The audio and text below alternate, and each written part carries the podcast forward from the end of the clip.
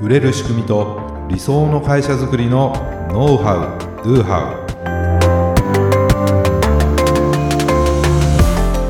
ウこんにちはビズクリエイトの渡辺です。ビズクリエイトの武井です。今回もよろしくお願いします、はい、お願いします。さあ今日はですね、はい、不安を解消すれば売れるというテーマでお話をしたいんですね。はい、はい。いいテーマですね。いいテーマですよね。はい。うん。まあ同じようなことを他のあの回でも言ってね言ってるんですけども、はい。もう少しこれ本当大切なことなので、はい。今日はこのことをねえピックアップして話していきたいなと思うんですけども、はい。ね、まず見込み客はねどんな不安を抱いているのかっていうことなんですよ。うん。うん、まあ私たちも当然何かを買う時、はい買う前というのは見込み客なわけで、そうですね。まあいろいろなあー情報ね見ますよね。うん。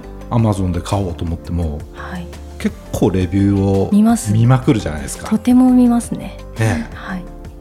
星5つの人もいるかと思えば星1つの人もいたりして、そうですどっねちなんだみたいなことでな 悩むんまず低評価の方から私は見ていきますね。そうね。はい、うん。それでその箱が潰れていたとか商品に関係ないことを言ってうん低評価にしている方も結構いてでもそれって本来の商品の良さと違ったりとかするのであのそういうレビューが多かったりするんじゃないかっていうので、うんまず低評価の方から探しに。行きますね。ね。でもやっぱ不安なわけですよ。そうですね、うん、これ買って本当に大丈夫かなと思うから、うん。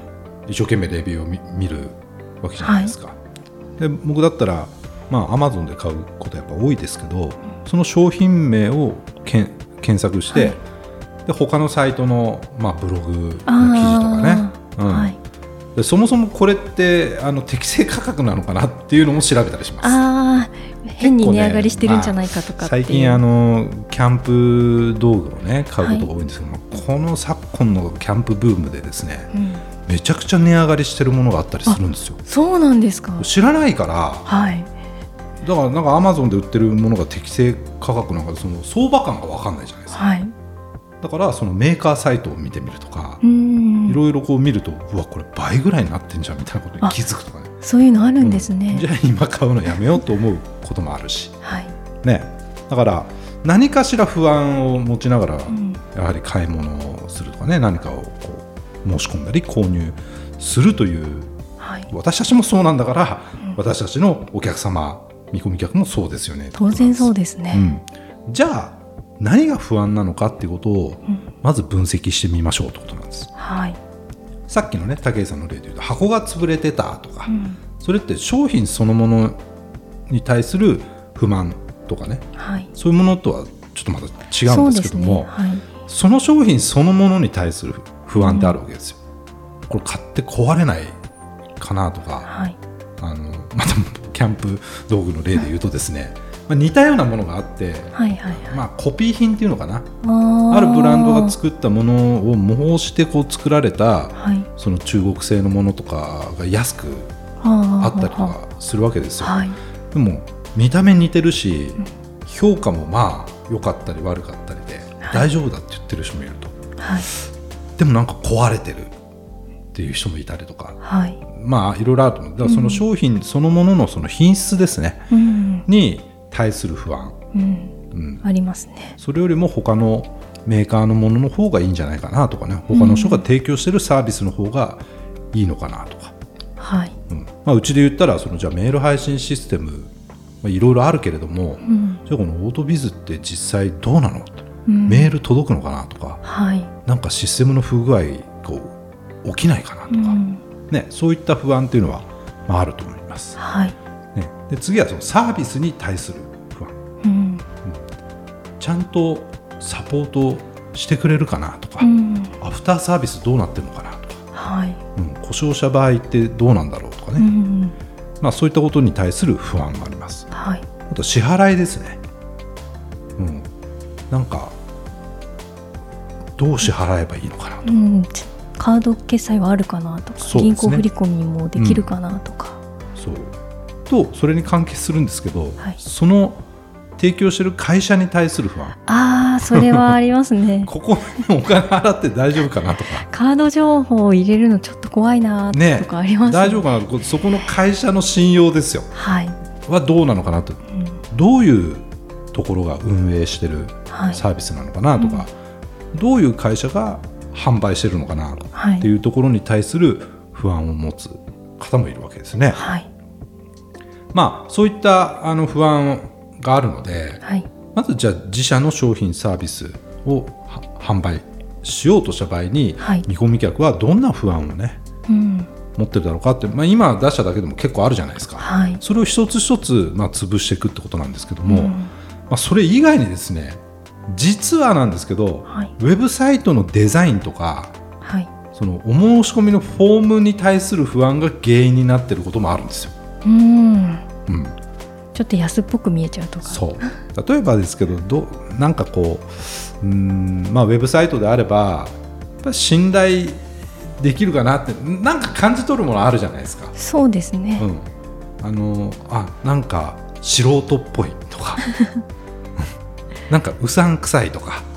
そうですね。素人っぽいとかはあのあんまり思わないけどうさんくさいはちょっと感じるってありますよものね。があることもありますね、うん、だこちらは良かれと思ってそう作ってるんだけど、でもそれが逆効果になってることもあるんですよ。うん。ちょっと過激な表現とかねデザインとかも、だからうさんくさいと思われるようなところをいろいろ参考にしちゃってるケース。うんもちろんそれが あのその見込み客に刺さるものだったら全然いいんですよね。そう。だけど、ちょっと疑ってもらいたいんです。あの本当にこのサイトで不安要素はないのかってことなんですよ、うん。デザインを見て大丈夫かなって思われてないかっていうことを思ってもらいたいんですよ、うん。意外とあの売り手側になっちゃうとわからない。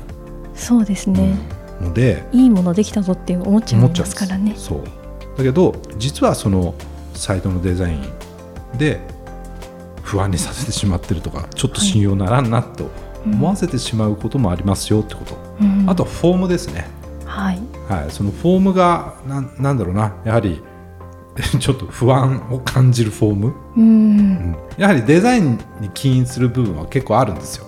でもここのフォームに本当にデータ入力して大丈夫かなと。あうん、なんかも漏洩したりしないのかなとか、あ、うん。うん。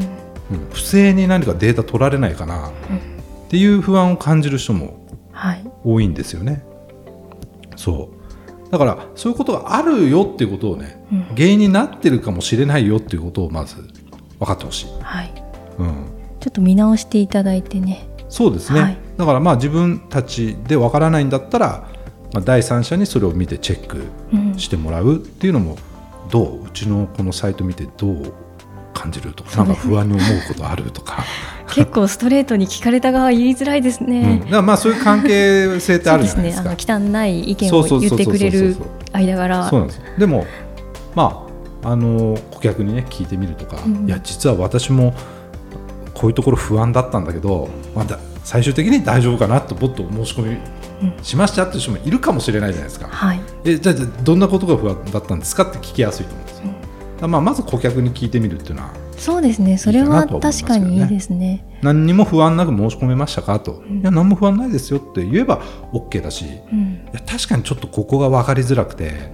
大丈夫なのかなと思いましたって言ったらもうそこを改善すればいいわけですよね。そうですね。なんで電話番号を聞くんだろうって思いましたって言われたら、そういう不安も取り除いていけばいいわけですもんね。まあ、前の回のねそのマイクロコピーの回とか、はい。まあ、そういうのをいろいろお話ししてますので、はい。またそういうのもね聞いてもらえばいいかなというふうに思うんですけども、はい。ね、フォームであればちゃんとそれがあのデータが暗号化通信されてますよっていうのをね、証明するそのシール、まあ、シールだったり、うん。あとは、そうまあいうのをそうですね。貼ってもらうとか、はい、ね。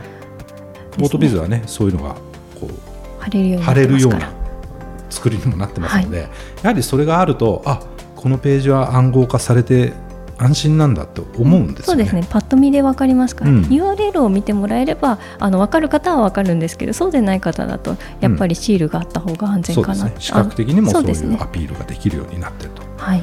まあそういう感じでですね不安要素っていうのが、まあ、何かっていうことをまず分析、まあ、自分たちはこうまあ、おお客さんとか第三者に聞いてみたら実はこういうことが不安。はい。だかもしれないというところをですね、まあ、一つでもこれ多く取り除いたらはい。それだけ売れる確率は高くなると。そうですね。まあ、そもそものその商品サービス自体が素晴らしいということは大前提としてはあるんですけども、はい。商品サービスが素晴らしいのにそれ以外の部分で、ねうん。売れなくなっちゃってるっていうのは非常にもったいないですよね。はい。大きく違いが出るかもしれないし本当小さな違いかもしれないですけど、その小さな違いをやはり積み重ねていくとはい。大きな違いになってきますから、そうですね。うん。まあ、一つ一つをね潰していって。見てはい。潰していってもらえればなというふうに思います。はいはい。はい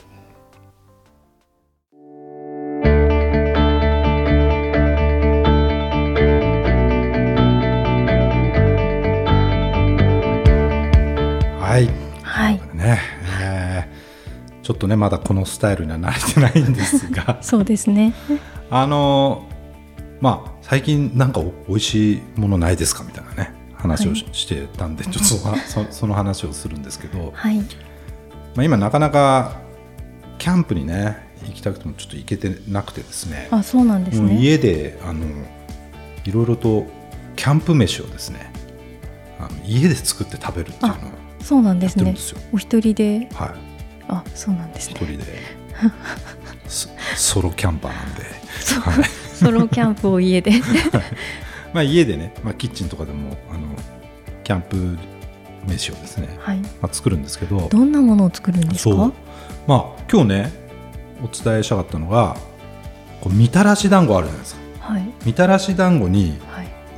豚バラ肉をこうう薄切りしたぶ豚バラ肉をこう巻いてですねでその上に塩コショウ結構僕はコショウたっぷりめにはい。ブラックペッパーとか振ってはい。で焼いて食べる。